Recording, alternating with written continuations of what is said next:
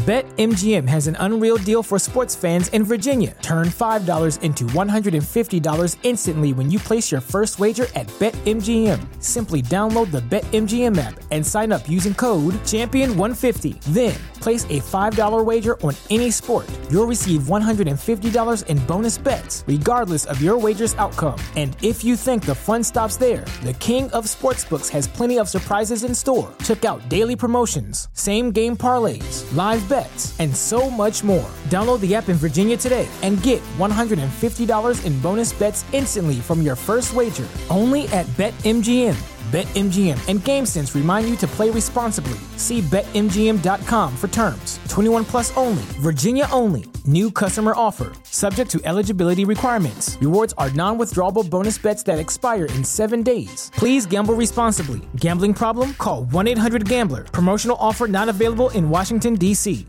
What's up, family? Thank you for tuning in to the Dream Nation podcast. My name is Casanova. I'll be your host, and I'm excited to be bringing to you entrepreneurs, thought leaders, and trailblazers from around the world. Stay locked in with us because we're about to go on a journey that will change your life. What's up, Dream Nation? Back again with another episode, and I'm sure this one is set to not only inspire you, but give you some actionable tips. We all know that I believe in the dream, but we must take action. Otherwise, it'll only merely be a fantasy. And I think we have the perfect person here today to help us go from dream to action taker. And so, without further ado, help me and welcome in my man, Mr. Chris Harder, to the show. Chris, you want to go ahead and say what's up to Dream Nation? Yes, for sure. What is going on, guys? It's an honor to be on. And I absolutely love what this represents, by the way. Taking the dream, but putting the action behind it. That's everything. So I'm excited to dive in, man. Man, we're excited to have you here. Now, I've seen that your your show, you have a podcast as well. It's called For the Love of Money and you've been a business coach. You've been featured in some of the biggest publications all across the world, but I love to make sure that we have the proper introduction and the backstory. So, yeah. before all of the publicity, before you becoming a world-renowned business coach, if we can take it back, and the reason why I like to do this is because I think of us as entrepreneurs as superheroes. Mm-hmm. We're constantly flying around the world and we're putting on our cape trying to solve problems that are in the world to make this world a better place. So before you became this renowned problem solver, let's take it back to when you were just a young boy and tell me who is Chris Harder? Yeah, for sure. You know, today uh, my wife and I have sole ownership or partial ownership in eight different seven and eight figure businesses. So we're definitely entrepreneurs. Yeah. Uh, we're philanthropists. Giving means the world to us. Um, and you know, we've got our hands in, in a lot of very successful things. But quite honestly, the journey getting here has been one of lesson after lesson and trial and error and insanity and you name it, right? And that's the most important part to talk about. Now, I'm Midwest born and raised, and I know that you're Midwest born and raised as well. And so you'll get this. One of the best things about being raised in the Midwest is you get some really good foundational values like family values, work ethic, um, you know, some grit and some some muscle. Yeah. And if you can take those good foundational values out to the coasts where all the opportunity is, a lot of times that's a perfect scenario, and that's what we ended up doing. But I'll tell you, one of the downsides sometimes of growing up in the Midwest, and by the way, I am obsessed with the Midwest. So this is not a knock. This is just like talking about reality. Um, one of the downsides is sometimes you're not encouraged to dream as big as you want to. Right. Uh, sometimes um, mediocrity can set place and people don't even realize it. They're accidentally sabotaging your dreams by saying, hey, why isn't this good enough? Or why do you always have to be dreaming so big? Right. And I got to be honest, as a kid, I felt a little bit out of place. Like I had a mm. hard time fitting in. And, mm. and what I get a kick out of is, is, is this. In the intro, you just said something about entrepreneurs are the superheroes. Right. And it wasn't like that back then. For context, I'm 42, right? So 25 years ago, as I'm making my way through middle school and high school, it wasn't like that. It was sports or nothing.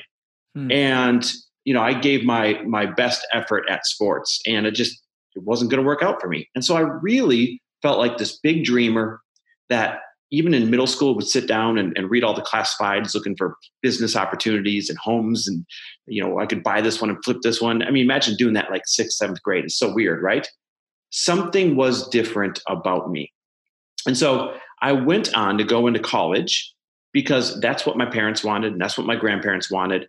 And this almost falls into what we can talk about later. There's new rules to money, and that sometimes that advice fits into the old rules of money. And right. so I went to college for the wrong reason. And because I didn't want to be there, I got kicked out after two and a half years. Matter of fact, went there to play baseball, got booted out, uh, kicked off the team, the, the whole nine yards. And when I got kicked out of college, this was a very formative moment. When I got kicked out of college, I was excited because I already wanted to be out there participating in the economy. And my parents were devastated. They hmm. thought I ruined my life, I ruined my chances. I'm sure a lot of people can like totally understand this story. Right. So what did I do when you get kicked out of college? Well, I loved cars, so it seemed logical. Go get a job at a car dealership. Like I was so excited. Spend all day around cars, no problem. And it was at this car dealership that I learned two really key things. Number one, I learned sales. And number two, I learned leadership. And if you can learn sales and leadership, man, I swear you can write your ticket anywhere. So I hmm. spent a couple of years doing that, had a lot of success at an early age. And right about that time, right about, let's see, this would be 20 to 21 years ago, there was this great big mortgage boom, this great big banking boom that was just starting to form. And all my friends were getting into it. And I wanted to get into it. Now, remember, I was booted out of college. So I didn't right. qualify for most of the jobs out there that I wanted, but I talked my way into one. And I talked my way into a job at the world's biggest bank and ended up crushing it. Ended up um, working my way up, becoming one of the fastest rising executives at the world's largest bank. And for a while, it was great. It was hanging out with friends in every branch. It was traveling. It was almost like all the kind of the sexy banking stuff you see on TV. Right. But then when the recession hit, it turned on a on a dime and it went from this fun, productive, positive, sales driven type of atmosphere to everyone was just down and out. Now, here's the problem. You'd think, being in banking, that I would have taken really good care of our money, but I didn't hmm. because I was young and I was arrogant and I was ignorant. And quite honestly, I thought it would last forever. I would come home once a year or twice a year. I'd be like, hey, babe, got a promotion. We're moving to such and such city. Sell the house. I'm getting on an airplane. And I thought that would last forever. And when the music stopped, I was left holding a bag of absolute garbage, a bag of bad decisions. And so I had to make some bold moves. I had to come home and I'd tell my wife, hey, we got to start over. That was not an easy conversation to have because at the time she wasn't really privy to running the finances. Another set of old rules versus new rules when it comes to money. Right. Um, and so I came home. I said, babe, we need to sell this great big home that we just finished building, way bigger than we needed. We need to get rid of all these cars, way more than we needed. Um, we need to really do everything we can to what do what I call stopping the bleeding, right?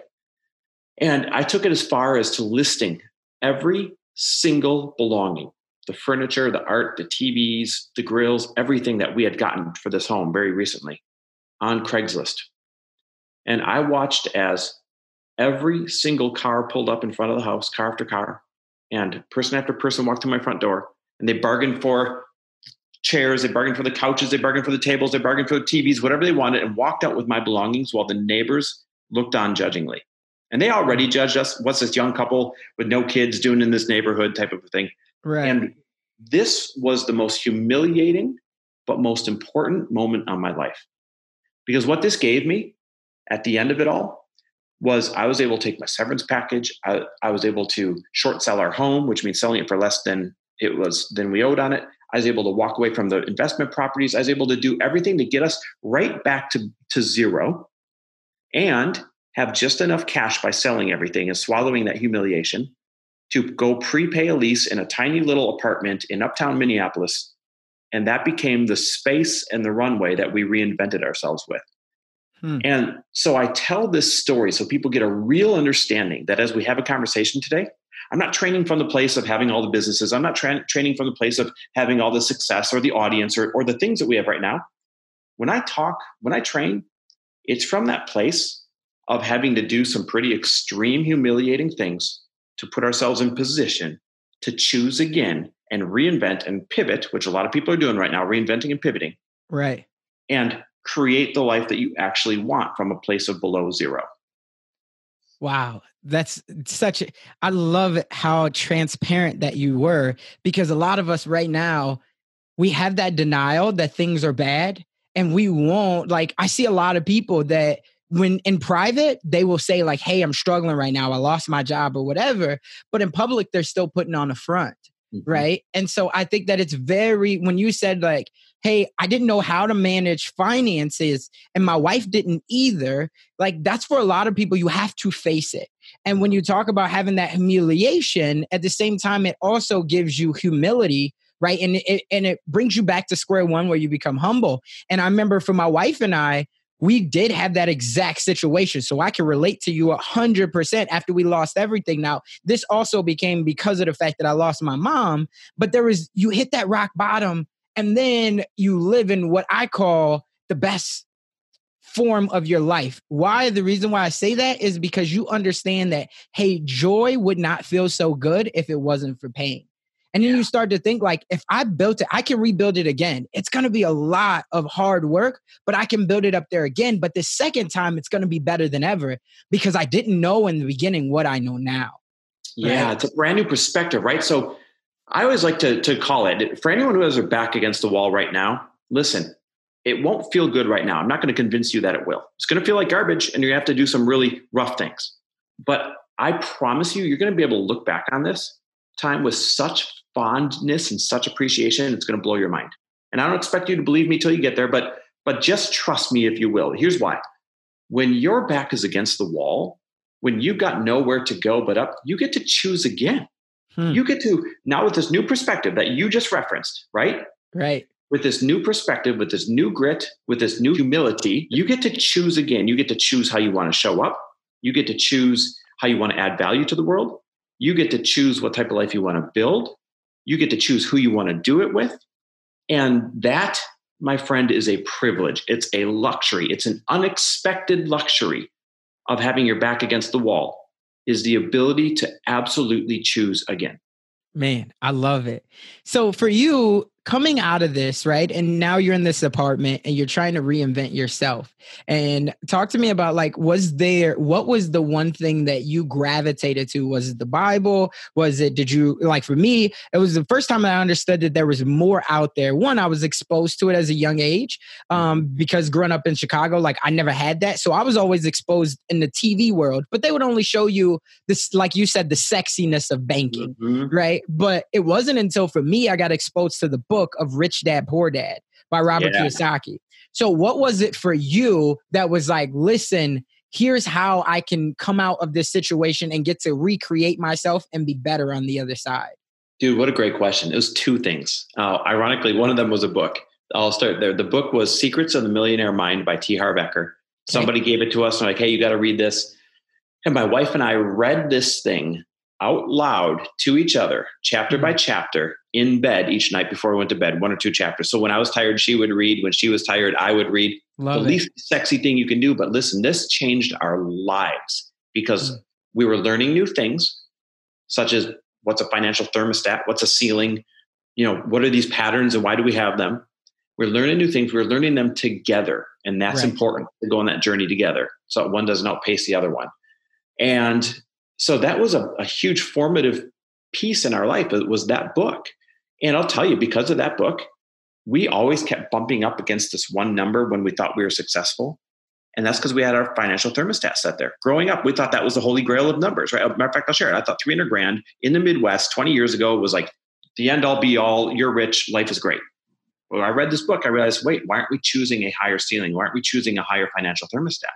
Because it really is just a choice. When you make a choice, and I mean when you really make a choice, not a wish, but a choice, hmm. and then you build a set of tracks working backwards from that choice, man, you can get there. And we went from completely restarting financially to about a uh, 150 to 200 grand. I'm gonna have to go look up that year, the next year, to over a million bucks the year after that, because of resetting and choosing our, our new financial thermostat. So that was one big shift. The other big shift was this I had done no self development up until this point in my life. And this, I was about 30 years old when this happened, right? 2008, 2009 crash.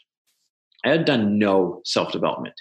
And my wife wanted to go to this weekend. It was a three day weekend where supposedly it was all self development. You're going to come out of there a different person. And I thought it was the dumbest thing I had ever heard of. The truth of the matter was, I was probably just afraid of it. I went to this thing And I was so judgmental for the first day. And this is embarrassing, but I went in there and people had to get up and they had to share why they were there and share what some of their troubles were.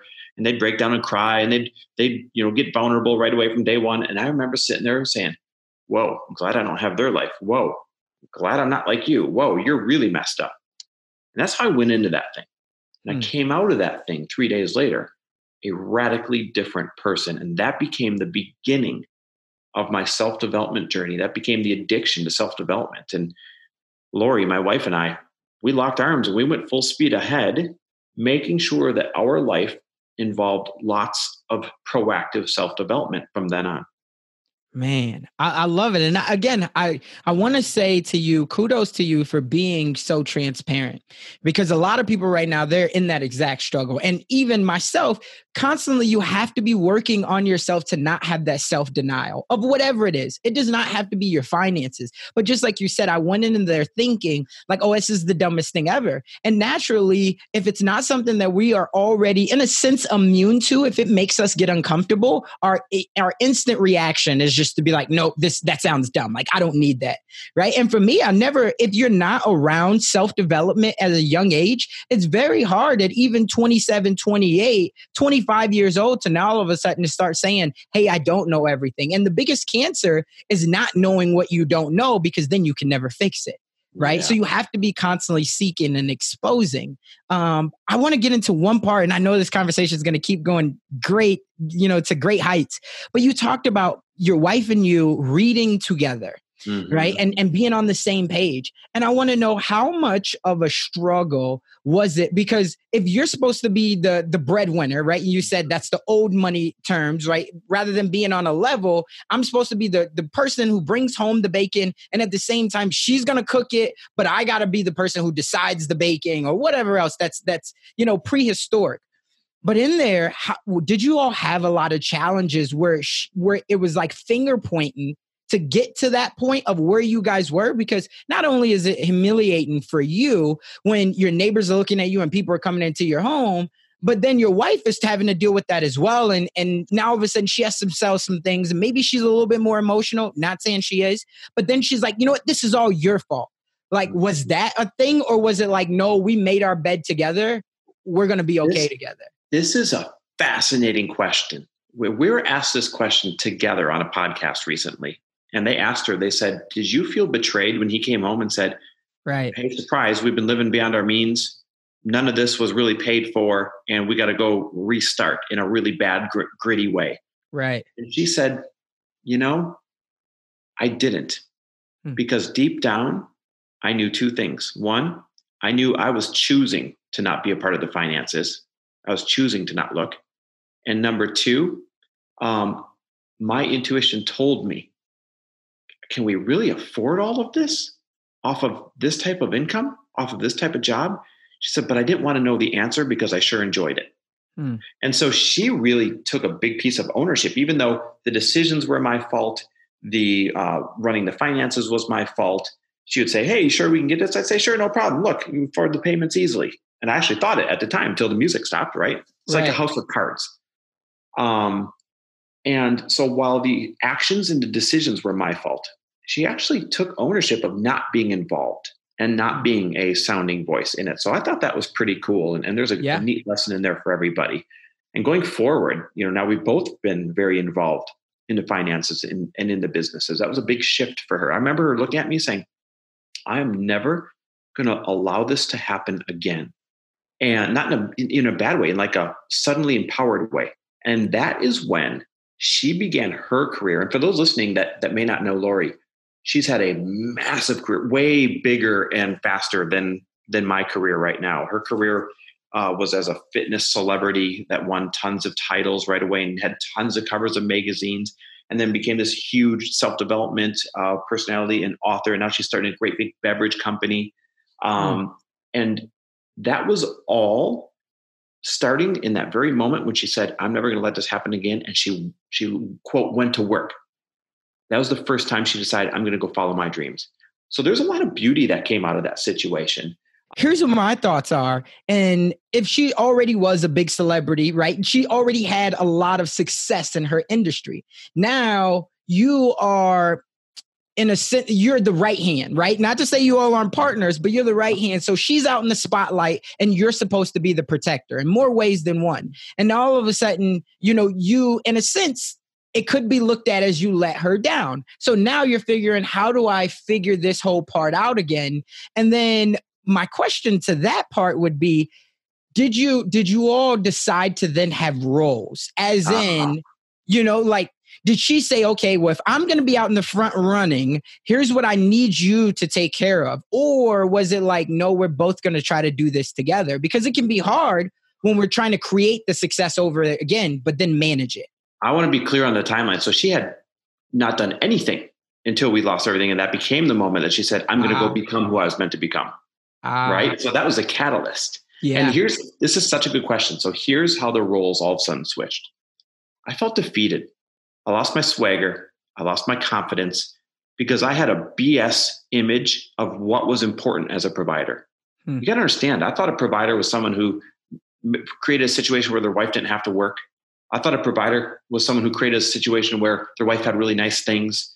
I thought a provider was somebody who said, um, no, you don't know, you go have a good life. I'm going to work. And, and that's messed up. A provider is someone that provides security and communication. And here's where I really had it wrong provides the opportunity for their significant other to go do what makes them happy as well. Right. Right. And I had all that backwards. And so all of a sudden our roles got reversed. Um, she went to work, so to speak, rolling up her sleeves and becoming who she became. And because I'd lost my swagger and my confidence and and everything. And because I was slowly choosing again and figuring out who I wanted to be this next time, I spent a long time just being the supporting role, doing the pieces of the of the job that she wasn't good at yet and staying in the background. And that was great for a few years until all of a sudden I got bored of being in the background and realized I was born to be in the front ground. And, I started to get my swagger back and I started to get my confidence back. I started to get that hunger back. But for a few years, she was the breadwinner all of a sudden instead of me. Right. And I was the supporting cast. And I remember actually loving it. I remember being grateful for it. I remember being impressed and, and loving watching her go out there and, and absolutely kick butt. And listen to all the men and, and, and women listening out there. If guys, if you're afraid of a, a powerful woman or of a woman that makes a lot of money or of a woman that's super talented because you think you're not going to be needed, you got it all wrong. Mm. Because there's nothing better for your marriage. There's nothing better for your relationship than when the other person is fully in their zone and fully owning their capabilities because now they're happier, they more, feel more valuable, and in return, they show up differently in a relationship, making the relationship happier and more valuable. And not to mention, you should be grateful if you have a, a, a woman or a significant other that is just an absolute badass income creating machine. Right. You should empower that. You, that should be exciting to you, right? If you're a true partnership. Man, I love it. I was the same way. Like I was in the beginning, I was the breadwinner, right? And that was everything. And I was always trying a new idea. My wife does not come from a background of entrepreneurship, right? Her parents have always worked the, the jobs that they've had, things like that. Well, after I lost like my mom, my job, and, and we lost our home, not only was my wife supporting me emotionally, but now she was supporting me financially as well. So just like you said, I felt defeated right and and it became that's when you really know that you have a partner that's with you to stay because they will step up right? And they won't say, hey, no, you made this, you're gonna get us out of this. When they say, listen, it's time for me to roll up my sleeves, my family needs me, that's when you know you truly have a superwoman on your hands. Mm-hmm. So I love mm-hmm. that you brought that part up. And then the other part of this is having a daughter, having someone that's younger that looks up to that. About nine, ten months ago, we opened up a daycare center right? 7500 square feet like but kids have always been her passion. And so my daughter goes there but it's so great because now when my daughter grows up she'll not only see, oh, dad had to go to work, dad was working, but mom did it too. And mom didn't just go work for someone else. She figured out a way to, to live through her dreams, through her passions, through her goals. So I can do it too. So I would say for any male out there, just to piggyback off of what you said, if you're afraid of that, understand that if you have a goddaughter, if you have a daughter, if you have a granddaughter, if you even just have younger brothers and sisters, they are looking up at someone who can be just like them, who they can yeah. be just like. And so that's really essential. And I'm glad that you brought that part up because it's not just the males. You know, you have to be thinking about other people. There's someone out there that wanted to see Lori go out and do that because it let them know that it was possible and it gave them permission. Man, that is such a great point. You're always starting a positive chain reaction because people are looking, or you're starting a negative chain reaction because people are looking. Yeah. And these chain reactions, they're they're started accidentally. You don't realize you're starting it, but no different than let's say you're in line at a coffee shop and you buy someone's coffee for the person behind you. You're mm-hmm. like, oh, that's cool. I'll buy it for the person behind me. Right. And then behind them, and, and, it goes like 80 people long. We've all heard this story a hundred times. The same thing happens in life, right? So when your daughter or goddaughter or another woman sees your wife absolutely kicking butt and sees a man that supports that and is excited by that, mm-hmm. it gives them permission to grow up and do the same. And then it gives their friends permission to grow up and do the same, and so on and so on. And that's one of those positive chain reactions that actually creates meaningful change. Man, I love it. That that's the word right there. We don't need to go any further into it. I think that you summed it up beautifully. Um, I a hundred percent agree in everything that you just said. Now, fast forwarding it, you you then started to have a change of mindset when it comes to money right and a lot of people they're struggling with how to have this especially you know in let's say the uh, poverty stricken communities, right? It's just that you don't talk about money. mm-hmm. It's definitely heavy in the black community, but I would say overall, you know, in any community that you're in, you don't talk about money if you don't have a lot of money. You're very secretive of it.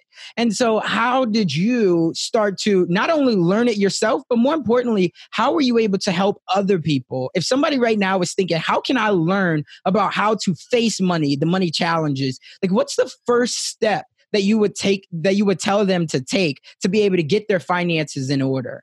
I love this. So step 1 is awareness. It's literally what you just said. It's that inner urge that says, "Wait a minute. I want something different. Wait a minute. This is not how I want to live. Wait a minute. I don't want to be scared by money or I don't want this to be taboo or I don't want this to be uncomfortable." So step 1 is totally awareness. Hmm. Step 2 then is going out there and finding what I call positive propaganda. So, what's negative propaganda or the term propaganda typically means something negative, right? Positive propaganda is information that reinforces how you want to feel and how you want to believe. Hmm. And so you start seeking out books, you start seeking out podcasts, you start seeking out um, YouTube channels, you start seeking out inspirational people like yourself that will start to reinforce what you want to believe is possible, hmm. how you want to feel about money. And as you start seeking this information out, you're going to find more and more and more and more because you get what you look for. Right. And look what happens. Now you're starting to tilt the scales in your favor and you're starting to change the most influential individuals on you from this is the important part.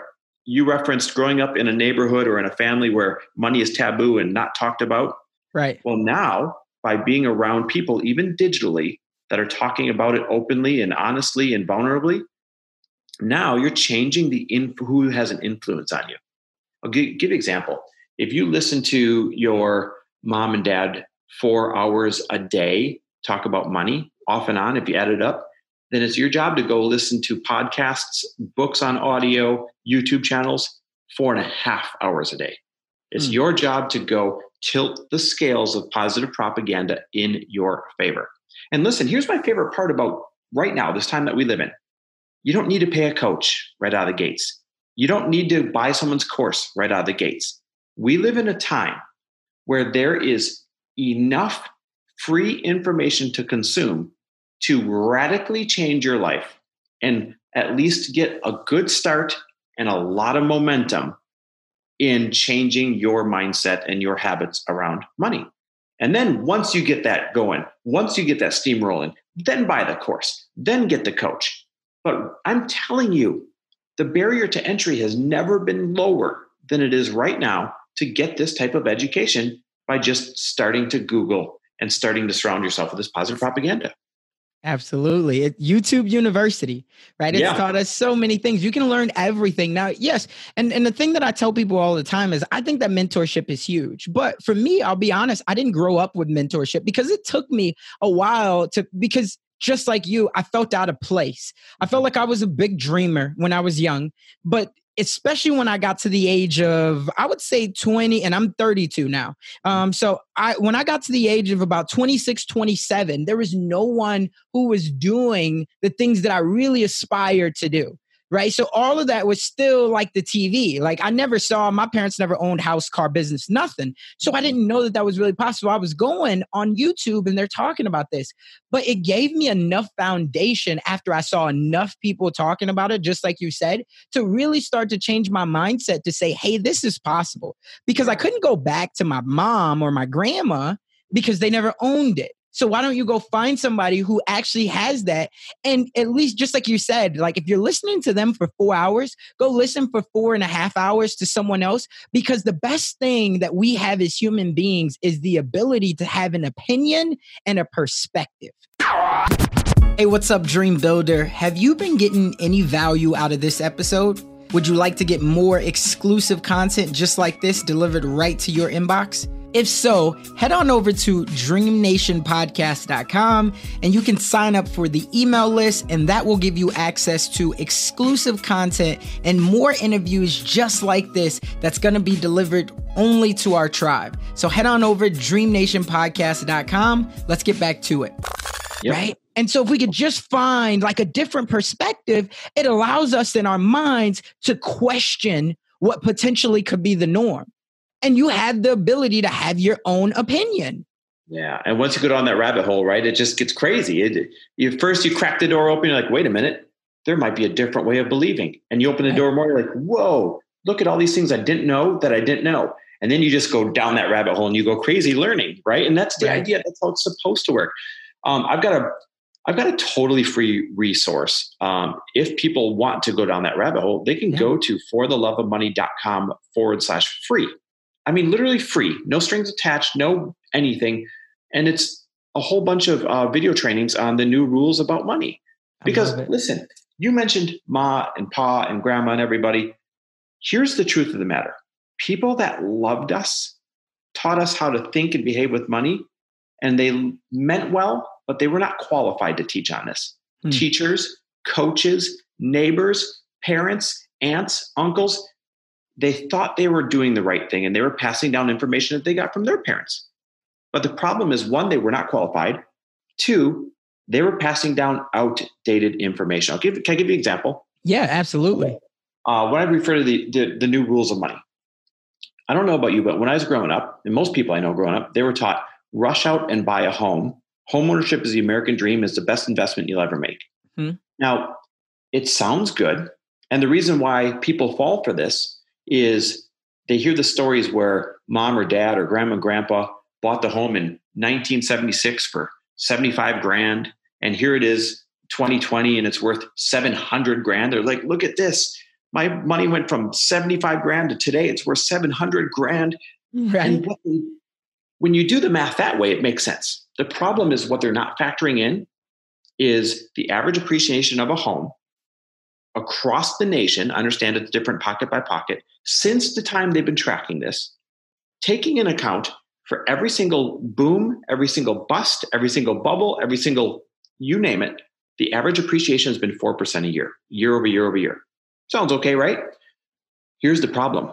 What people don't share with you when they show that example about the home going from 75 grand to 700 grand, you know, 30 years later, what they don't share with you is that while your home might be appreciating at four, five, six percent a year, they don't share with you that you're leaking 9, 10, 11, 12% out the back door in taxes, in interest, in repairs, in maintenance, in insurance, hmm. in all of these inefficiencies that they forget to factor in when they're bragging that their home went from X to Y in value. Right. Here's the other thing they don't factor in inflation inflation goes up about 2.5% per year. So the value of a dollar loses 2.5% value per year. Right. So that 700 grand that they're so excited about in the same dollars as when they bought that home might only be about 275 to 300 grand. Hmm. So what they're really saying without say, without realizing it, if they truly did the math, they're saying they waited 30 years for their investment to go from not even counting the 9% leaking out the back door their investment to go from seven, um, 70 grand to like really only 300 if, if we had deducted for inflation. Right. That's a very inefficient uh, means of investing over the course of 30 years because if you tracked the actual stock market, and here's something that most of us aren't taught since the inception of the stock market, it's gone up with every bubble, with every bust accounted for. It's gone up approximately 10 to 11% per year, year over year over year, with mm-hmm. no insurance, no mortgage, no interest, no anything. And so you can actually reach this tipping point where if you would just rent and put a few hundred dollars a month difference between renting and owning into a low fee index fund, that in about 15 years, you'd have enough extra money to go pay cash for a home. And that's when you should buy a home. See, I'm not anti home ownership. Hmm. I am anti rush out and buy it right away as soon as you can as your best investment because that part hmm. is not true. And so what here's here's the trap. The whole point of it is this. The whole point is I watch young couple after young couple rush out and buy that home because they were told it's the best thing to do. And then the furnace goes out. And because they bought a home right up to what they could barely afford, now it goes on a credit card. And then the roof leaks and it goes on a credit card. And the basement leaks and it goes on a credit card. Right. And they want to redecorate and it goes on a credit card. And now they can't figure out why they can't get ahead. It's because of the unexpected, unaccounted for expenses leaking out the back door of that home. So that's just one of a, a million different new rules of money that we weren't taught growing up. Right. No, I, I, love that. And I love that you, you know, gave strategy behind like what's the solution on it. For me, uh, I always tell people because I'm in the real estate world, I do believe in home ownership, but I always tell people that you have to buy right right? And buying right is really huge. And the same thing I've even told my wife and, and many mm-hmm. people who I've come in contact with. If you have a lot of equity in your home, right? And it's just sitting there. It's essentially just like monopoly money, mm-hmm. right? So you have to, if you are going to buy a house because you want this home right away and you don't want to rent, things like that, um, that's totally fine. But you have to, one, make sure that you buy the house right, and then you go get an investment, right? The other way that I teach a lot of people, especially young, where you don't have any kids yet, is doing something where you're buying a multi unit home, right? Buying yeah. three to four units. Yes. See, here's here's where ego gets in the way. Yeah. And here's where you and I probably totally align on this. I'm all for people rushing out and getting a duplex. I'm all for people rushing out and getting even a home that they're not going to live in and rent out. If they rush out and get an income producing property, right? By all means, get like pedal to the metal, get out there, buy that income producing property. And the reason why that is different is now somebody else is paying that 9% that's leaking out the back door or a good right. portion of it. And you're going to wake up with an asset that somebody else paid for. Mm-hmm. That's why it's a good idea to get an early start on real estate in an income producing property, not in your main property where there's nobody to offset what's leaking out the, the back door there. And you're right, it's such a timing thing because if you talk to somebody who bought in 2012, their home's gone up quite a bit right now. They feel like it's the best investment ever. Right. You talk to somebody that bought in 2007 and then you talk to them in 2009 they think it's the worst thing that they've ever done. Right. So it's such a timing thing and timing things really at the end of the day are gambling. So if you're going to buy that home buy it when it makes sense to buy it when you can truly afford to buy that home. And in the meantime if you want real estate get out there and get some income producing real estate that's going to pay for itself and even cash flow a little bit yeah, we definitely align on that. I tell that's what I tell people all the time. You make your money when you buy, not when you sell right? And you said income producing, cash flow, right? Cash flow is king because a lot of the times people are only banking off of the appreciation. People are mm-hmm. saying, oh, yeah, well, my grandparents did it just like you said. So 15 years from now, it's going to be great.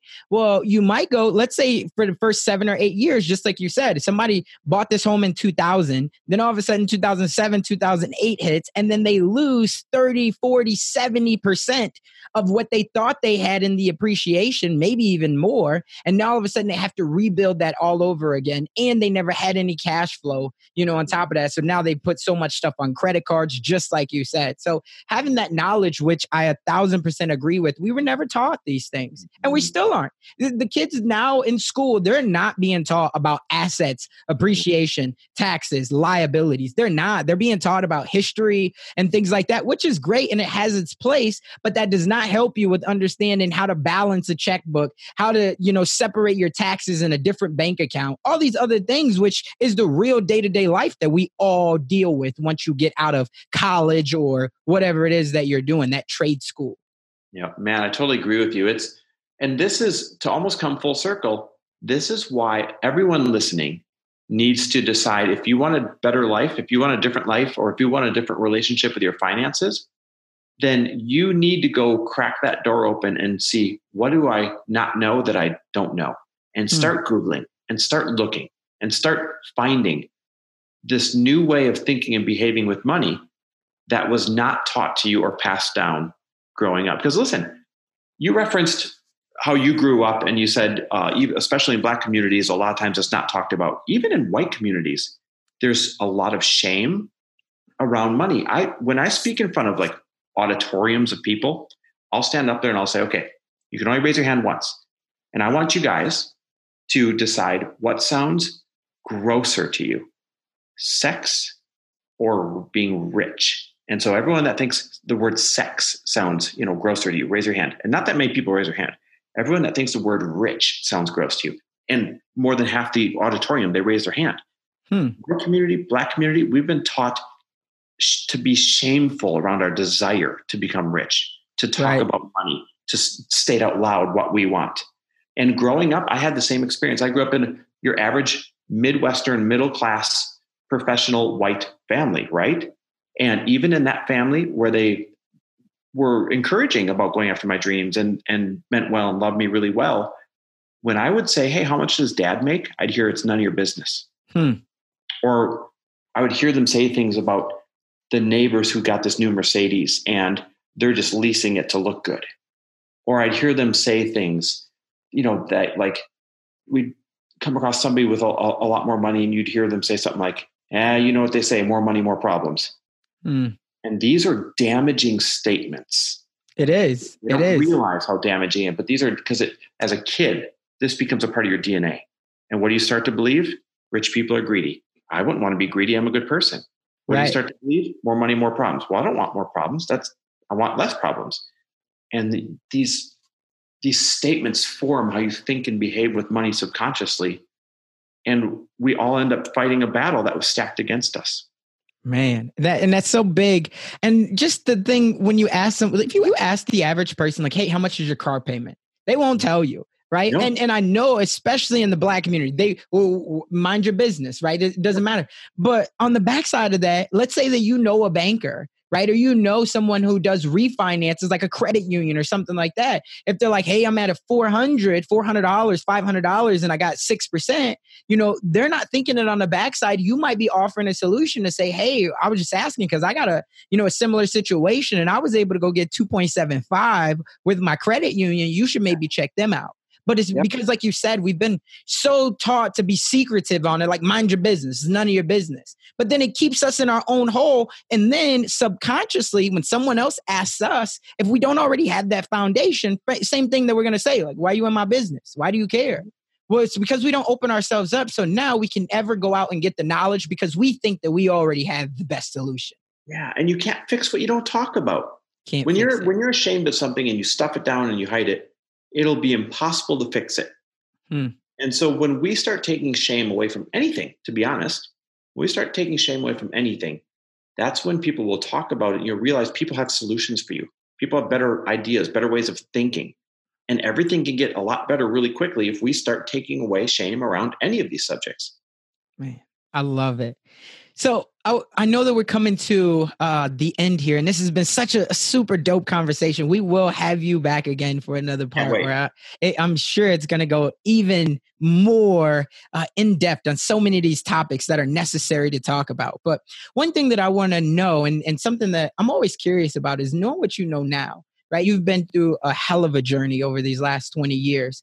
Um, if there was one thing that you could sum up, if there's one tip that you could give what would be that tip to be able to get to where you are now from where you were at your lowest point? And, yeah. and just figuring out how exactly you scaled um, knowing what you know now. I've got two of them. Okay. Um, can i give two? Yeah absolutely. The first one is easy. Ego is your greatest overhead. And what i mean by that is ego will cost you to cause you to buy things that you shouldn't yet like i did back when i was younger Ego will cause you to speak up when you shouldn't, costing you relationships and opportunities. But ego will also do the reverse. It'll cause you to not speak up when you should because you're afraid of being judged and you're afraid that someone might say what you have to say is, is wrong or is dumb. And then you miss out opportunities that way. Ego will always cost you more than any other bad decision in life. And so, at the earliest age possible, if you can decide to just do you, and if you can hmm. decide to not care what other people think, and if you can choose to mitigate, to set aside ego, everything else in life becomes exponentially less expensive because hmm. you're not constantly pulling yourself backwards from a place of operating from ego. That's number one. Number two is this um, giving is hands down the secret to everything you want. Hmm. And I mean everything. So, you want a better relationship? Give more to it, give more presence to it, give more time to it. Want a better body? Give more to your workouts, give better fuel to it. You want a better bank account? Give more to your investments, give more to your investment properties, give more effort to it. Mm. You want a better business? Give more to your customers, right? Serve them better, serve them more consistently. And then the good old fashioned giving. You want more happiness? You want to feel more important and more abundant? Then give to other people because it signals to yourself that you have excess to give, even if it's a buck, right? right? Giving is truly the secret to absolutely everything you want. And from a logical standpoint, people want to do business with people that they see are giving. And so you're just naturally going to find better business partners, better customers, better people to collaborate with when you show up as a giving individual. Man, I love it. Both of those are so critical in life.